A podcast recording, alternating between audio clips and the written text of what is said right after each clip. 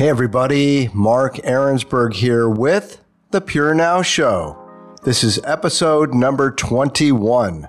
My guest today is Dan Nguyen. Dan is a creative director, visual artist, and DJ. He's a Vietnamese American currently living in Los Angeles, connecting Western culture with Eastern culture. It's great to have him on the show. Here we go.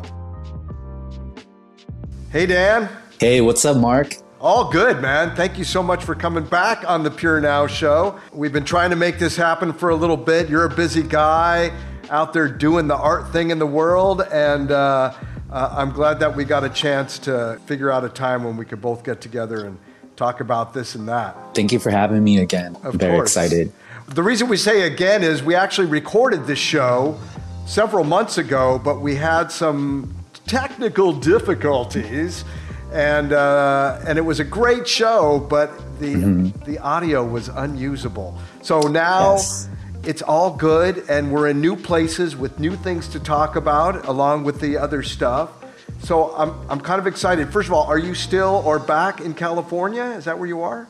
Yeah, I'm in California now, in uh, Los Angeles. So I don't think I'm going to go anywhere for um, a few months at least. Okay, and have you left since the last time we spoke, or have you been there the whole time? Uh, I've been here the whole time. Yeah, I'm just kind of waiting for, you know, the COVID situation to kind of settle before I go anywhere like overseas, especially back to Vietnam. But that's first on my list because I, I really miss Saigon. And where were we with COVID when we spoke last? Because honestly, I don't even remember if it was on the radar or not. You know what? Maybe maybe it wasn't. Maybe um, I don't know because there's so many variants and different levels of it that keep dropping. So I, I kind of don't remember actually where where it was. Okay, well, we know where it is. And fortunately, like, I know you want to come back here. And from a national travel standpoint, it's totally normal, dude. You need nothing, no paperwork, you just your ID and your e ticket, and you're zooming all around, no restrictions. I think you can come into the country pretty easily too now. You may have to take a test uh, and just come up with a negative, but then again, I think after that, you're free to roam Saigon or any other part of uh, Vietnam at this point. So, Yeah, it looks really relaxed over there right now. So it's I'm in good spirits for it. I'm I'm confident that it'll it'll open up. Or I mean that you know nothing will happen once I'm there. So yeah, it's super chill. I think it's pretty much almost 100% back to normal. I mean, granted, the people that were most deeply affected by this from a monetary standpoint, I'm sure are still struggling uh, immensely. And, and this is primarily a, a poverty line population. So uh, they, of course, always get hurt the most. And uh, Yes. so that's all in rebuilding stages. You know, a lot of the factory workers and whatnot went back to their hometowns, afraid to come back, not knowing whether they were going to get stuck here again. You know, they were here with their kids on the streets, no food, and it was uh, it was pretty catastrophic here for you know like Yeah. six months during that lockdown. But I do feel the energy back. The streets are chaotic Hmm. again. It's fun. The movie theaters are going. All everything's open. Oh, and, good, good. And seems perfectly pre-pandemic normal. So, uh, knock wood. Oh my God. Knock wood. Uh, it, it remains that way," said Pinocchio. So, what's up with you right now? What do you What do you got going on? Well, um, I just got back from the desert from Coachella, which is uh, the largest festival in the United States. It's an arts and music festival. It's been going on for, I think, like maybe 15, 17 years. But um, I was privileged enough to be on the lineup and had a great five days out in the desert and played a huge show, um, you know, thousands of people still, you know, reeling from the experience, still feeling surreal. So today's kind of my first day back into civilization, you know, because usually after uh, a big show or a big spiritual, emotional experience, I like to give myself a day or two to just kind of ground myself, decompress, process everything that happened to make sure I intake all the gems that I was exposed to during the experience. So it was it was pretty amazing. So I'm, you know, uh, feeling very empowered by that. I met a lot of great artists, saw a lot of great music and art, very inspired. So yeah, so I'm pretty. That's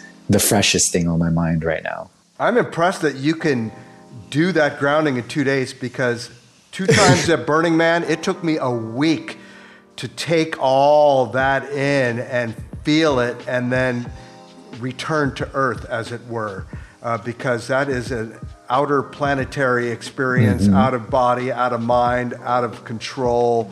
Amazing yes. thing. And I know that Coachella is very similar in nature, but you were actually performing as a DJ, correct? Yes, yes, I was. Mm-hmm. Yeah, let's hear about that a little bit because uh, uh, I don't think a lot of our listening audience is familiar with this particular event, like Burning Man and Coachella. Burning Man's been around since the 80s, maybe? Or I think so, yeah. Late 80s, yeah. early 90s? Late 80s, early 90s, yeah. Started out on Baker Beach in San Francisco with like five people, and then now it's hundreds of thousands of people in the desert in Reno. Coachella also started as a smaller music festival, but now is this the largest music festival uh, in the world, I believe, annually. So tell me what that experience was like for you. This is actually my third time playing. Um, the first time was in 2015 in one of the smaller stages, and then the second time was 2019 on a on a bigger stage. And uh, in 2019, I felt like uh, I was very grateful to be there and I was taking it in, but I didn't get a chance to really decompress afterwards or before or during the festival because it's a three day festival with two weekends. You know, I was running around in the desert trying to catch different performances and things like that. So I felt that time was it was amazing but this time you know i came i per- mentally prepared like a long time before going. And then afterwards, like I said, I took some time to really absorb everything. So I feel like this time, even though it's my third time, I felt like I was really able to benefit from all that that creativity and that energy. And it was intense in a great way, you know. I felt I came in with open mind, not expecting anything. I prepared my my set like a month before. You know, I tried not to overthink it and then uh, I got up there, I performed. I'm very happy with my set. Because sometimes, even though I spend hours, weeks, months preparing for a set, sometimes it still doesn't feel right. And also, the execution, the performance of it is a totally different aspect of the set. So, all the preparation you can you can prepare and you know be like this is the perfect performance. This is the perfect journey that i'm going to take people through. And then when you step on on stage the execution the performance of it you know something might happen. You might be tired. You might not be mentally there.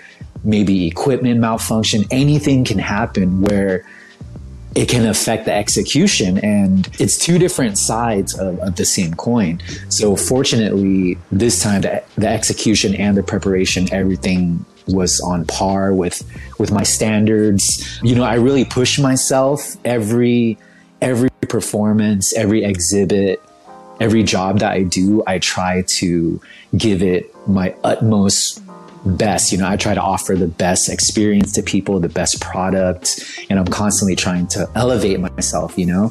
Uh, sometimes that's a curse because I might be too critical on my work, but I like to think, yeah, whatever. I try to balance it. So this time, it was great. It was amazing. I'm really happy with it. Other people, of course, were totally, and that's another thing. Sometimes the audience, they don't see what's going on in your head. They, they just, experience it from their side. And there's times where people were like, yo, that was amazing. But for me, it wasn't because some technical thing or, you know, it, it didn't live up to what I imagined.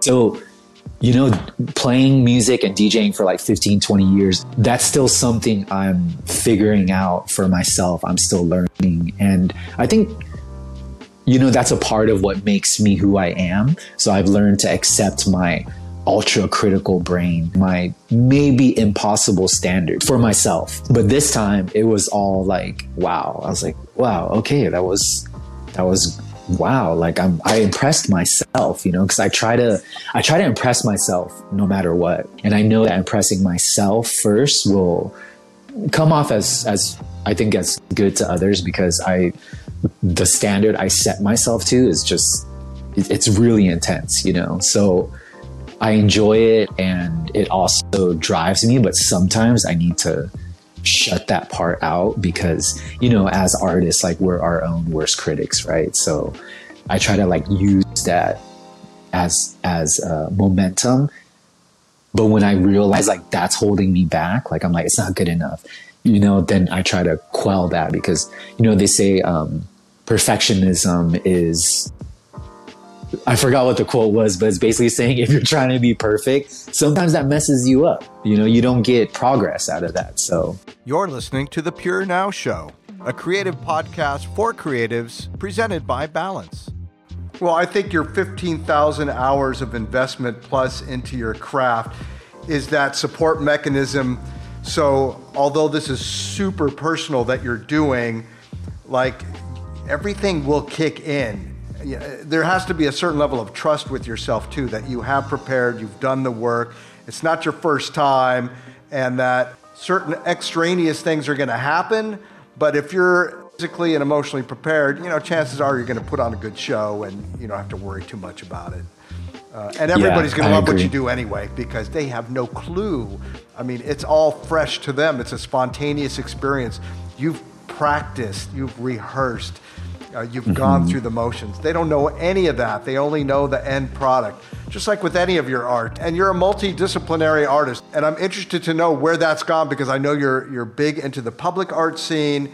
Uh, you've been featured on Museum, uh, the Long Beach Arts Council. You're kind of everywhere. You're Vietnamese American, trying to bridge some of that cultural divide too, and leveraging that in communications for people who uh, see your exhibits and your work and where are you in that world also with your commercial work you know what have you been doing what have you been taking on because i know a lot of things can change in whatever the several months are since the last time I spoke to you. Yeah, yeah, totally. What's fresh on top of my mind is I just released, well, I didn't just release it, I released it in February, is a Vietnamese New Wave compilation, which unearths a lot of Vietnamese American music made by Vietnamese Americans and Vietnamese refugees in the 80s, in the mid, late 80s, early 90s. So I archived, it's a music archival project.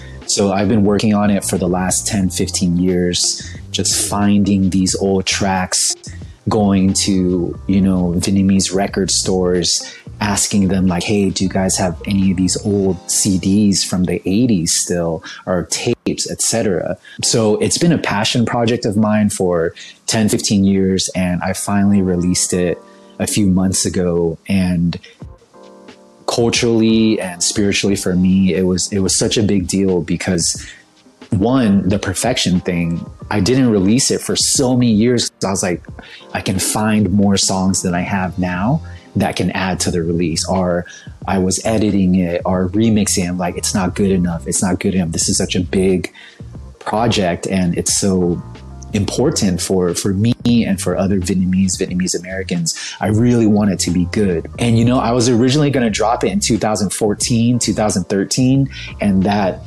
perfectionist brain, that critique like held me back, you know.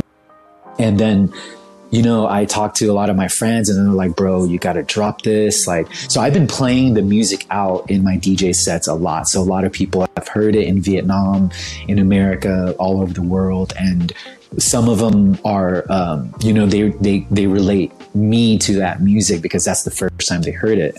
So I finally dropped that project and it was such a relief. And, you know, I, I dropped it for me, like, okay, let's put this out because I'm tired of critiquing myself and trying to be perfect. Um, but after its release, so many Vietnamese, Vietnamese Americans, Vietnamese Europeans, Australians, like I got so much support from it. They're like, wow, like a lot of the comments were like, we never heard of this music before. And the other comments that I got were, we remember our parents playing this stuff, our aunties and uncles. And, you know, we heard like the cheesy versions, but what you gave us is like the more like cool, darker versions, et cetera, et cetera. So the response was overwhelming. And I was like, whoa, like I, I guess we all resonate with this, you know? So a little bit about the music itself is, um, well, the project is seven songs.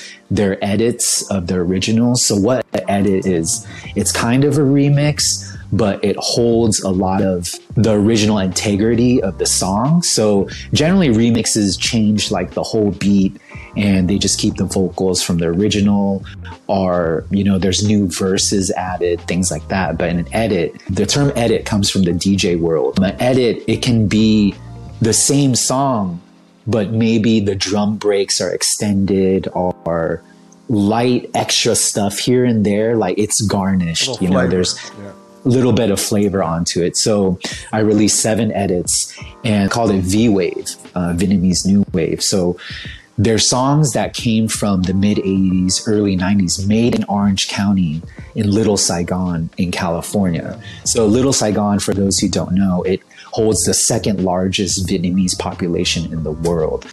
The first being Vietnam.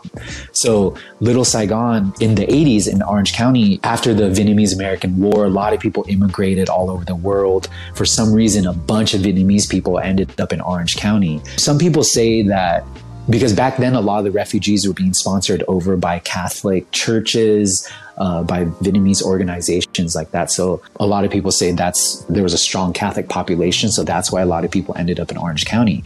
So Orange County, that time it's the 80s. You know, there's big hair, neon stuff, shoulder pads, synthesizers, Lamborghinis, like cocaine, you know, all the crazy stuff, right? Very flamboyant. So a lot of Vietnamese people came over and they didn't speak English, you know, they were they were new immigrants to America. And there was the music at that time was like modern talking, a-ha, tears for fears, like all the good stuff of, of the 80s, right? Cyndi Lauper. Yes, KROQ. That's when KROQ came out. So V Wave started because the Vietnamese people, they saw this music scene and they're like, yo, this is awesome. We love this music. So then they started forming bands to uh, perform these songs in the Vietnamese clubs and Vietnamese cafes. They translated the lyrics. Generally, they would sing an English verse and then a Vietnamese verse of the same song. So, you know, that started happening a lot of Vietnamese who were living here, you know, they joined forces. They started playing this music all the time, playing these bands, and then a community started because after playing live in the cafes and the venues, they were like, "Yo, let's record the stuff." So these so things are Vietnam- covers. These are all covers that you're talking about. So they're mostly covers, ah. but there's a lot of originals. Okay. And the cool thing is when they covered the song, sometimes they would change things around. So it became sort of like a pseudo cover. So they sampled some, them, oversampled them. Yes. Yeah. And then sometimes the originals were so obscure. They're like European Italo disco cha cha cha stuff right. that the Vietnamese version became the quote unquote the original. Some ah. people thought that, hey, this is like we've never heard it before. So a community formed, record labels came out, videos, distribution, and a whole empire emerged. So this is like, you know, 82, no, sorry, like 85, 86. Vietnamese V Wave like everywhere, you know, like they started becoming local stars like Linda Trang Dai, Cher Tu Tui, you know, and then Paris by Night, the iconic Vietnamese video singing record label show called Paris by Night. It, it, was timed around the same time, and Paris by Night blew up. So a new take on Vietnamese American media and music was born. You know, and then years later, this music came back to Vietnam. Because a lot of people in Vietnam didn't know about this music. Because when Vietnamese immigrants came to America, a lot of them came from the war. So they hated the original communist regime and stuff. So they created their own flag, which is yellow with three red stripes. And then versus different than the Vietnamese flag, which is, you know, red with a yellow star. So a lot of the people in Orange County, a lot of the Vietnamese, Vietnamese Americans, Vietnamese immigrants, they were like, we're Vietnamese American. Like they wanted to get far away from, you know, the trauma and the craziness of the war. So they created their own music, their own flag. During that time, even up until like the late 90s, 2000s, if you had a Vietnamese star flag, like in your car or in your office in Little Saigon in Orange County, people would be like, what are you doing? They would ostracize you. There's still a lot of anger and a lot of trauma nowadays versus like a lot of Vietnamese Americans who left during the 70s, they don't ever want to go back to Vietnam. Yeah. They're like, you know, F that place. Like, we lost everything we had. You know, they just think about the trauma. So in the 90s, there was the whole community there. And, you know, they weren't like, yeah, let's bring that music back here because there was that divide. You know, there was that kind of like us versus them mentality. Now it's a little bit broken down you know, it's not as strong anymore. Now a lot of Vietnamese American music and culture goes there, and then Vietnam exchanges it itself as well. So me growing up in like the late 80s, like my older uncles and cousins were playing this music and it's been ingrained in me. You know, they taught me a lot of different music, classic rock, disco, a little bit of country, V wave. So going back to Vietnam and starting to DJ, I was like, yo, I want to play some Vietnamese music. Like, where's all the good Vietnamese club music? And there wasn't much being made at that time. It, during Vietnam, in Vietnam, there was a lot of um, ballads, there was a lot of pop music, tiny, tiny bit of hip hop. Um, there was like rock, but not like Vietnamese danceable electronic music. So one day I was like, oh crap, I have these tapes and these old CDs that my uncles gave me, like in the 90s, late 80s, I'm gonna digitize them. I'm gonna beef them up. I'm gonna add more bass. I'm gonna make them sound modern and I'm gonna play them in the clubs. So a lot of these recordings were really terrible recordings, like on cassette, very distorted. So I spent so much time painstakingly one, searching for new records from the 80s, and two, engineering them so they sound good. So I did that. I started playing them in Vietnam, and people just lost their mind. They're like, what is this? This is amazing. This is like dancey house, like 80s type of like beats with Vietnamese lyrics. And sometimes the Vietnamese lyrics were direct translations of the cover songs uh, of the originals. So the subject matter varied so much from the Vietnamese music at that time because even now, like a lot of Vietnamese music, the subject matter is basically like love, relationships, you know, just kind of like universal themes Whereas songs in the 80s, some of them were talking about like, why do we live in this world? Sure, like, Morrissey and the Smiths and Duran Duran. Exactly. There was a lot of pretty dark music coming out during that time. Yeah, totally. Yeah. So here we have Vietnamese, they were like early 20s, covering these song lyrics, like talking about pretty deep stuff, you know? So when I was playing that in Vietnam, people were like, what? Like, no way like they they felt a sense of pride. Like finally we have some non-lovey-dovey music you know? And for the audience over here some of us we grew up with that. Our parents were listening to it but they were listening to the commercial side of it you know? Whereas the the tracks that i released they're darker they're a little bit more serious like they're like the b sides you know? Very rare not a lot of people have heard them so yeah, so I archived it, did a little bit of history lesson on it, dropped it, and the reception has been like wild. So if people want to uh, read about it, there's a couple of articles on the internet, like on Saigon Saigoneer, which is you know a really big Vietnamese website. Yeah. There's like a English and Vietnamese version of it. So I talk about it in there. I expand on it a lot and a lot of cool little um, details. So if you know if our listeners want to dig in it, they can just Google Vietnamese New Wave you're listening to The Pure Now Show, a creative podcast for creatives presented by Balance. How can we hear it, man? Because I am jonesing to hear this music, because that's my time, dude, the 80s. I'm all about the 80s. Dude, it's so good. So you can go, I have it for free download and stream on Bandcamp.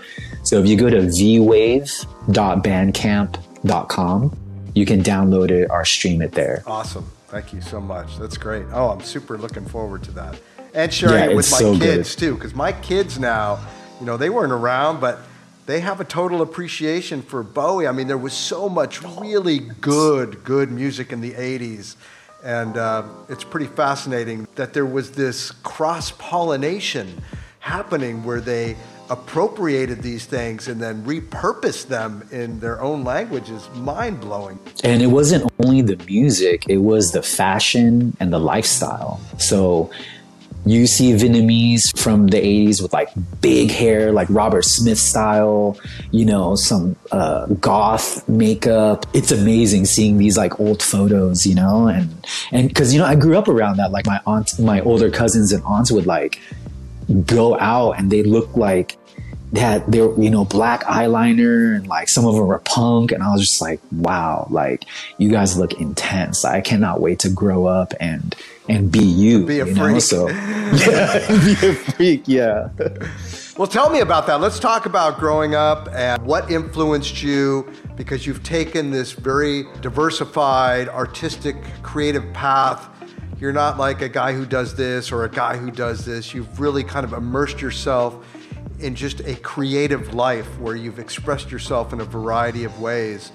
What were some of your early influences that kind of informed you that you have this inside of you because it just continually pours out of you in one way or another? it's something I try to observe and understand even to this day. Like, I'm not sure where this creative drive, this urge comes from, but it's very, it's very natural to me. Every day I, I, you know, like there's some, there's something that, that pushes me to create or to like, all, like I'll just be sitting there. I'm like, wow, I want to create an image or I have the sound that I want to get out for a song. And I don't know where that comes from. And there's times where there's times where I don't even listen to music for like a month, but I still have all these ideas. But as a kid, I, I've been drawing since ever since I could remember. So four or five years old, I've been drawing and I would spend hours and hours on one drawing. And growing up, I would do that all the way till college, after college, just crafting whatever it was. And lately I've been looking back at that I'm like, why was I like that? And I think it was a, a it was very meditative and you know, I grew up in a big house, you know, like when my grandparents came over, you know, they all stayed in one house. So at times there was like 14, 15 people in a house when I was a little kid. And that's actually very common for a lot of first generation immigrant families, whether you're Asian or uh, Latino or Southeast Asian sometimes there's like 50 to 20 people in the house. And I think looking back, like one of the reasons why I zoned into my craft was just that was my own time. I was in my own world. And growing up Vietnamese, especially back then, the parent child relationship is like, hey, I'm the parent. I know best. You just got to listen to me. Nowadays it's a lot different. Nowadays my parents aren't like that anymore. They they value my opinion, you know, but back in the day it's just like, you know, Americans too, like in the 40s and 50s, it's like Father knows best. That's the name of the show, man. exactly Right. father knows best. Like whatever I say, you got to listen to me. If I say you're going to grow to be a doctor, you got to grow to be a doctor. And it works out for some people. For me like growing up drawing and being in the arts, it was my parents weren't really, you know, I don't think you can make money being an artist. To them, like a stable job was the main thing. Like we're in America, we left Vietnam to come here to give you a better future. You better be a fucking physician or engineer. And I've been struggling with that for so long after college too. Just do I listen to my parents? Do I listen to myself? And then I was always trying to do both. So I think that that struggle with them saying like, hey, you could do art on the side, but you need to do something else. And I would just want to create all the time. So I think that struggle, that friction gave me this drive that I have now, even till now, till this very day. I really feel really strong. Like if I, if I want to do something, I can do it.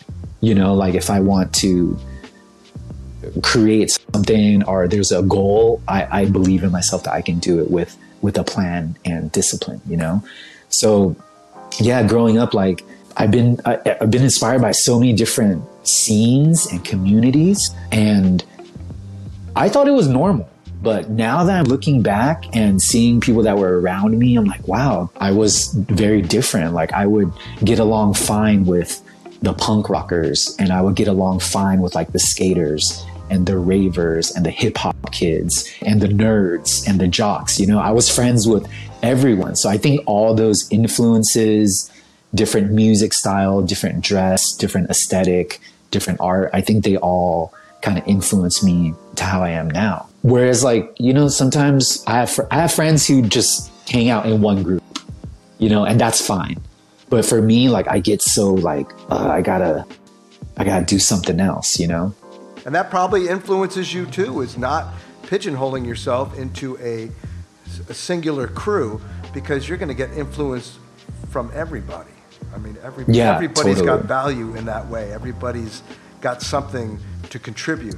And so, how did Yes. you take that, formalize it, and create a career out of it? Because again, a lot of diversity. You've you've been in the more traditional advertising and marketing. You've gone into the public art arena, uh, so you've had some effect there. Tell me how you've gotten to these different places and and where they exist in your life now.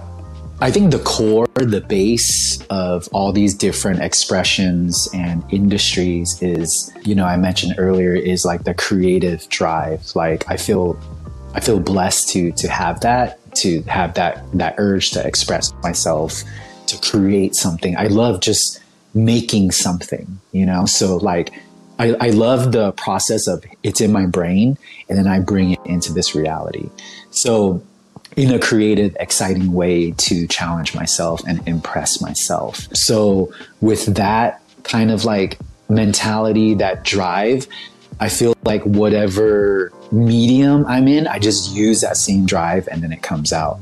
So from drawing, drawing since a kid, then middle school came, I started selling my drawings so I could buy clothes and like music equipment. And then the different communities I was in creating art for that. Like, hey, our friends are throwing a party. So I'm like, oh, I can make the flyer. Or like a friend's like, hey, I'm starting a clothing company. I'm like, oh, I can draw the designs. And it just slowly led from one thing to another. And at one point I was like, okay, I need to make like a full career out of this, you know? And for the longest time, I didn't. I was doing things for free. I was doing things for undervalue. I was doing murals and things for, for so cheap, you know, in high school and college, because for me, the creation was the main aspect because growing up, my parents and society was like, yo, you can't be an artist. There's no money, blah, blah, blah. So if someone asked me to do a mural, I'm like, dude, like, for me to be able to do mural, yes, totally. Like I'll do it for super cheap, you know? And I was like that for the longest time. Even nowadays, I get value from other things than the monetary, uh, than the price of it, you know? So it's a balance, you know? Of course, I'm not like, I'm going to do everything for cheap Right. or I'm going to do everything for my full price. It's like, you feel it in between. So to me, that's one of my my philosophies is how do I feel about this, et cetera, et cetera. For agency stuff, that's a that was a inter- that's an interesting story because when I came back to Vietnam in 2010, 2011, and then I decided to live there, I was like, okay, I want to do creative stuff. What communities right now that I can get into that's creative and has an okay salary. So, you know, there was barely anyone doing street art. It was like me and maybe like one other guy. I couldn't convince, you know, someone who owns a guangyao, like a drinking place, like, hey, can I paint your wall for, you know, thousands of dollars? They'd be like, what for, you know? So during my research, I was like, okay, the film industry is exploding because in 2013, 2014, Vietnam doubled its number of feature films. Before that, there was maybe like five feature films that came out, but then there was this huge film movie explosion. So I was like, dude, I'll try that. And then I learned about Vietnam's advertising industry and I was like, wow, it's blowing up too. Like when all the, the big agencies came to Vietnam in like the 90s, there was like a huge spurt. there was really creative TVCs, there was like great scripts, copywriting, and then somewhere along the line it became very safe. I think maybe there were more clients, and then the agencies started listening to the clients more, so they weren't really doing anything exciting. So I came in during that like little like lull and I was like, okay, uh, agency stuff, I could do this. I've done art direction, I've done a lot of marketing. Let's let's jump in. And the person that gave me my first break was Kit Ong, who I found out was uh, you know a guest on on the show. Super cool cat. So. Yeah. Yeah, so he gave me my first break as a junior art director in Y&R and Young and Rubicam. Even though I didn't have experience, he saw my portfolio, he saw the different things that I was doing. He's like, okay, this guy's curated events, this guy's done marketing stuff, he's got murals, he's got clothes. Like, he recognized the the creative mind in me. You know, so starting an agency, I was like, okay, I have the creative powers. All I need to do is learn the language of agency, learn the expression, and then I can channel that channel my my creativity through that. So he, that's how I started an agency. And then, you know, for the first month, I was like, what the hell is going on here? What is a pre production meeting? What is it? Like, I was so confused, you know, but I had really good mentors. Kit really kicked my butt mentally all the time. I would submit, I would pitch something, and he's like, you can do better. And I'm like, what? This I spent a week on this. He's like, oh no, just go back and try with harder, huh? And I'm like, okay. Sounds just like then, him. yeah, totally. and this man's won, you know, Lions, like international awards. Like this was like everyone knows him in the advertising world, you know. So I was like, dude, okay, let's let's do this. So from then I went to different agencies and and blah blah blah, and here I am now. But one quote that sticks with me till this day that I still utilize from Kit is he said awards are cool, accolades, high salary, recognition. That's all that's all great, but that's all on the side. Like what's in the middle that that all stems from is great work. So that's what you need to focus on is amazing work. Like push yourself, ask yourself, is, is this my best work? Can I do better? And then from there will emerge all the other stuff. So if you focus on the other things like, hey, I want an award, I want, you know, recognition, like you can still produce good stuff, but it's fleeting, you know, like fame, all that stuff is fleeting. You can be super famous for a few months and then you could be unknown. Or you could be famous in one industry and in the next industry, no one will know you. So if you chase that, it's always going to elude you. Or if you chase money, you'll never have enough. You'll feel like okay, wow, I got $10,000. And you're like, you know what? I can get more. And then, wow, I have 20, I have 100,000. You know, I can get more. And it'll just be an endless. Chasing your tail, man.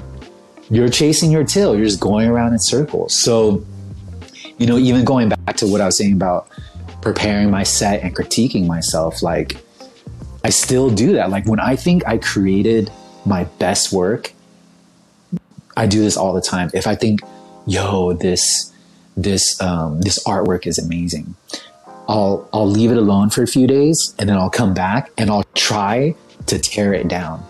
I'll try to go in and tell myself what sucks about it. Even if I can't find anything, I'll make I'll be like, you know what? This sucks. Like this part of it is too dark, blah blah blah. And that will make me craft it even more. But like like we're saying, you gotta balance that there's a point where I got to be like, okay, that's great, you know? So when I'm like, okay, this is great, I'm done, that's when I know it's not done because I'm like, okay, are you really done? So taking a break from it for a few hours or a few days, I come back, I always see something else, you know? And sometimes I overdo it. Sometimes it, it looks contrived, but most of the time I, I feel like I'm I'm more satisfied with it after I come back, after I try to break it down, you know. You're listening to The Pure Now Show, a creative podcast for creatives presented by Balance. Well, and you're also seeing it through fresh eyes. I think what uh, people who are not in the business don't understand, even the music businesses, you're making it for you. You're not making it for anybody else. When I take photographs, they're for me, Yes. man. When I make music, it's for me. I mean, I enjoy sharing the experience, but even when we do our 2D work here, yeah, we're being paid to do this for a client, but we're making this as if it's for us. It's got to be good enough for us, not just good enough for the client. And that puts even more pressure to do that extra, go the extra mile, do the extra hard work, and make sure that we're really looking at everything. Like you said, take a break for a day, go back and go, oh, I didn't see that yesterday. I don't like that. We can do that. We can do this. So I think from a creative standpoint, from, as a creative person, which I think everybody is, whether they figured it out or found it is another thing, which is the tragedy yeah. of humanity. But yes, but in fact, we do this for ourselves. It's nourishment. This is our food. Yes. It's food for us. That's what. But uh, and you are in it. up to your eyeballs all the time. Mm-hmm. And it is because it feeds you a certain way. And other yeah. people get the benefit of that. And they also can get inspired mm. by that and do it for themselves. And I want to go into that a little bit about your public art and how you've reached out to your community in California and you've you've had exhibits all over the world and what is that like for you what are you doing with that now? And how has that affected others? Because that is also, even though you do that for yourself, there's also some selflessness mixed with the selfishness in there that you want to present work, you want others to see that you're just a dude doing it. Other dudes can do it. You can do it, dudes mm-hmm. and dudettes. You know, other yes. people can make these things happen but you're an executor. You do it. What does that look like for you now? Where is your work being shown, and what is the response from that work, and how is that connecting you to your community? Yeah, I'm still, you know, knee deep in mural and public work as ever. I I feel like I don't I won't ever really stop doing it. So um yes, yeah, still continuing, still smashing, still pushing onward. For public art, the philosophy that I approach public art is, you know, it's for the public.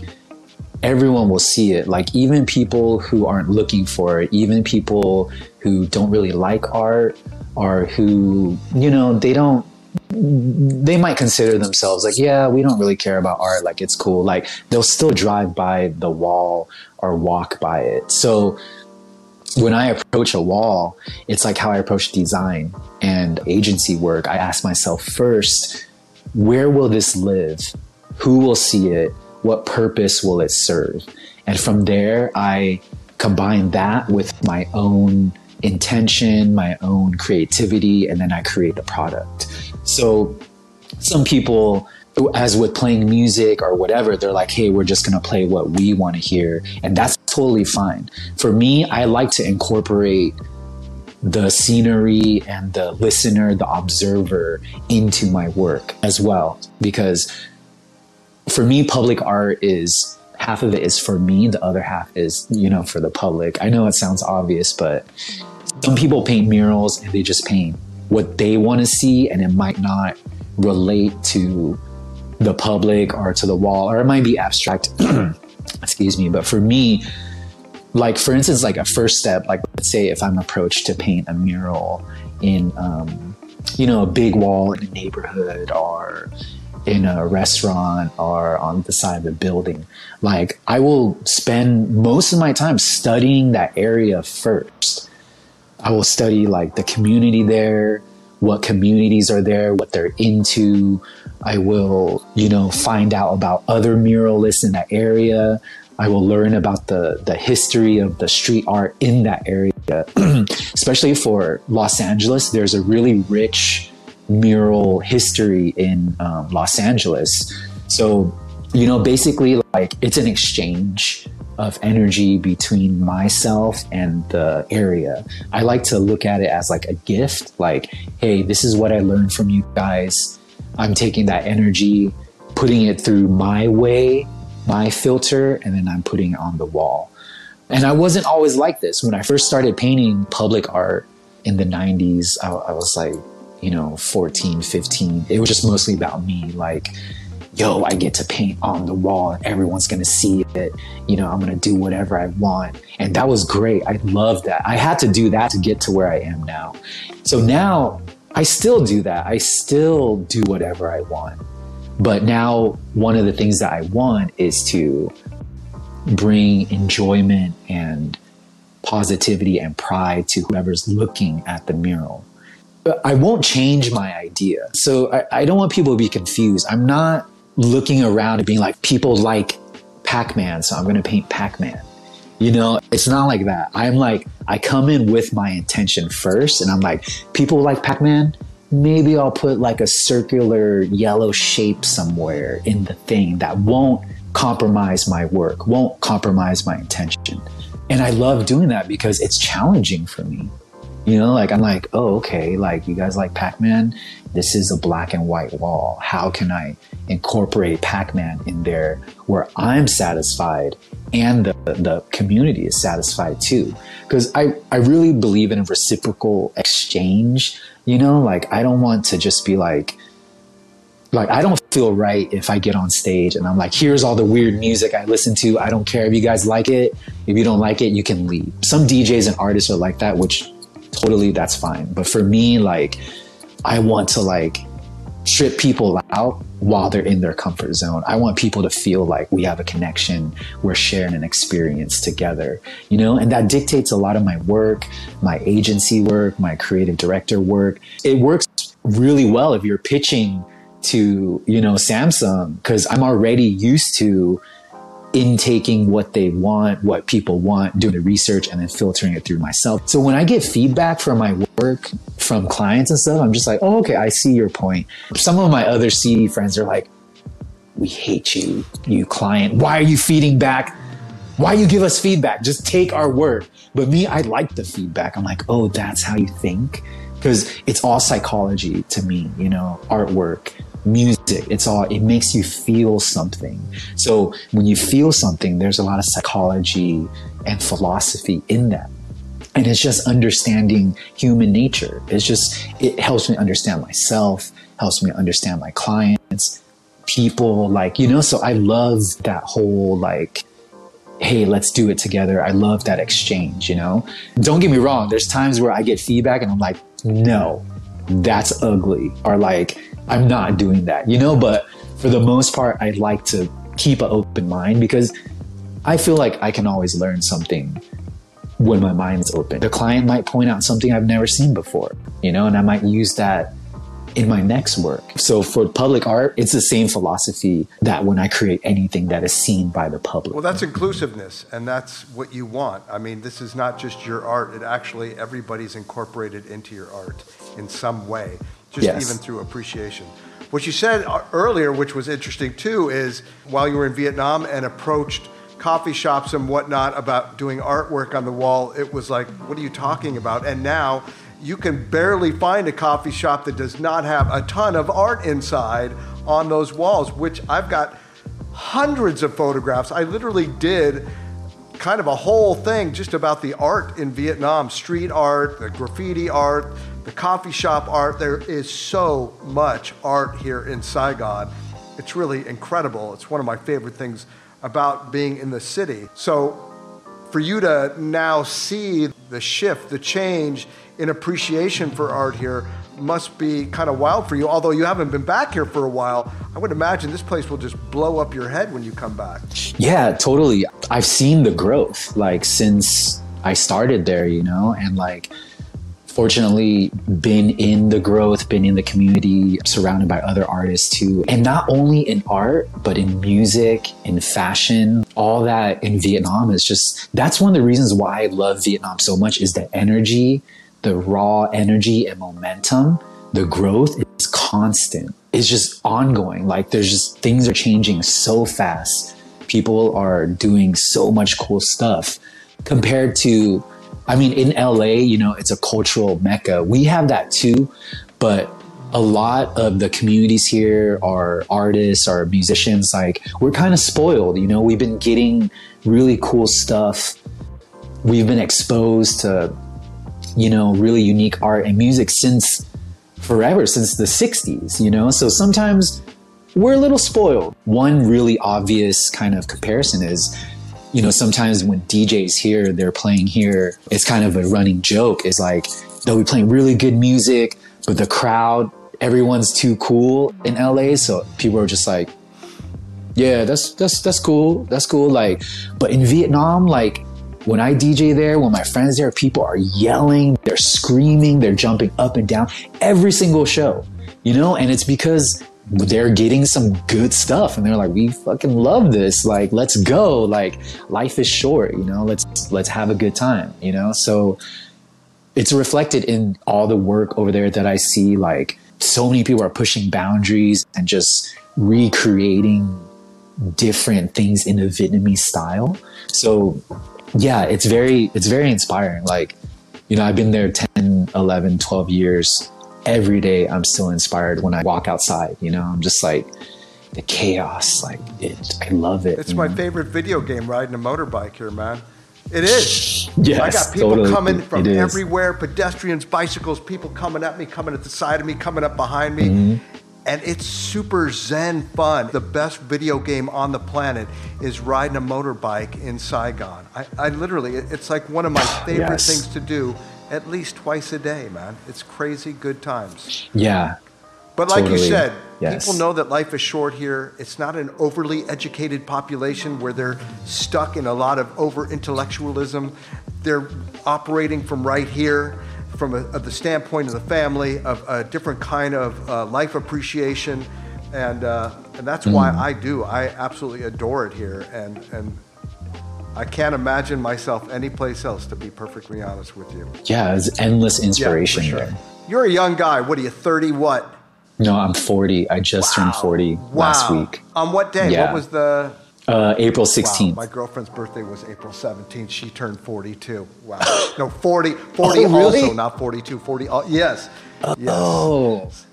So she's year of the yeah, dog as yeah, well, yeah. like me. There's a lot of people who are interested in being creative you know, the world operates a little differently now because of COVID. You know, there's a lot of remote things going on. People are not quite together as they were pre pandemic. What kind of advice do you have for young people who want to be able to earn a living in the world of art, whether it's commercial, public? What kind of things do people need to consider nowadays? Or do you just be you and do your thing? And just find places that can appreciate what you do. It's kind of the general cliche advice, but it's pretty much if you really want it, then, you know, one is like, don't give up.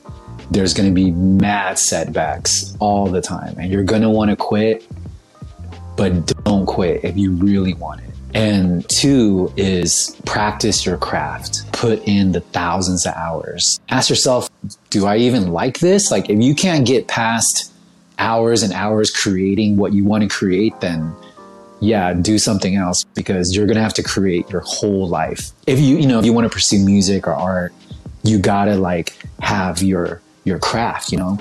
And another really important thing is it's cool to look at other people's journeys, but it's not cool to compare yourself. That messes up everyone's head. Everyone has their own journey.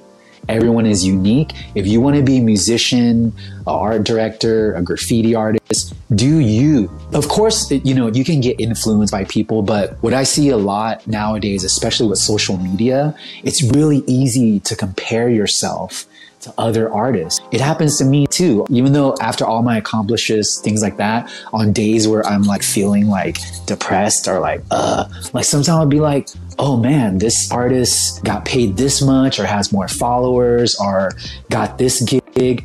And you know, I'll feel it and I'll be like, that's cool. And then I'll move on. But sometimes it's really easy to get stuck into comparing yourself to other people's journey. And that really is detrimental because everyone has their own journey and you're the you the artist you're here on this earth to bring what you bring onto this earth. You're here to do you. You're here to give the world what only you can do. So you know whatever it is you do do it with 100% you know do it like you've never done before. Do it until your fingers bleed, you know? And that doesn't mean don't compromise because sometimes in client agency world, sometimes there's extra things around us in our environment that we have to compromise, but don't view it as like, oh no, I love this color purple, but I got to change it pink. That's not me. The creativity, the challenge exists in that as well. I love purple, but I got to make it pink. Okay, why don't I find a shade of pink that I love that is close to that purple? You can view it how you want. It's cliche, but it's all in how you view and approach things even now, I get stuck a lot. Sometimes I'm like, yo, I want to do this artwork, I want to create this project, but I don't have the money or I don't have the opportunity. Dude, create your own opportunity. There's millions of things out there that you can do. If you feel stuck like, oh, no one's booking me to DJ, no one is hiring me in agency, you're not thinking hard enough. You're a creative. There's creative ways where you can do stuff. Like, okay, no one's asking me to DJ. Why don't I make a really cool mixtape and send it out to a million clubs? If I send it out to 30 clubs, one club's gonna book me to DJ. You have to have that type of overcoming attitude. And I'm not saying you can't get stuck. And sometimes you get stuck, and sometimes there's not an easy answer, but there is always an answer. A lot of times it might be out of your comfort zone, most of the time it's out of your comfort zone. Most of the time it's challenging. But once you get out of your comfort zone, once you challenge yourself, the reward is going to be immense. Dan, so awesome to see you again and, and chat it up with you. I'm glad we got an opportunity to do this, to, to get together. And uh, I hope you continue with one, your open mindedness and uh, your inclusiveness, and that you are showing others, especially younger people, just be, man. Just create, have fun, mm-hmm. and uh, do you. Just do you. That yes, do you. And, and uh, you're a shining example of that, and I really appreciate it, man. Oh, yeah. Thank you, man. Cheers. All man. right, Mark. Good to talk to you. Good Cheers. to see you.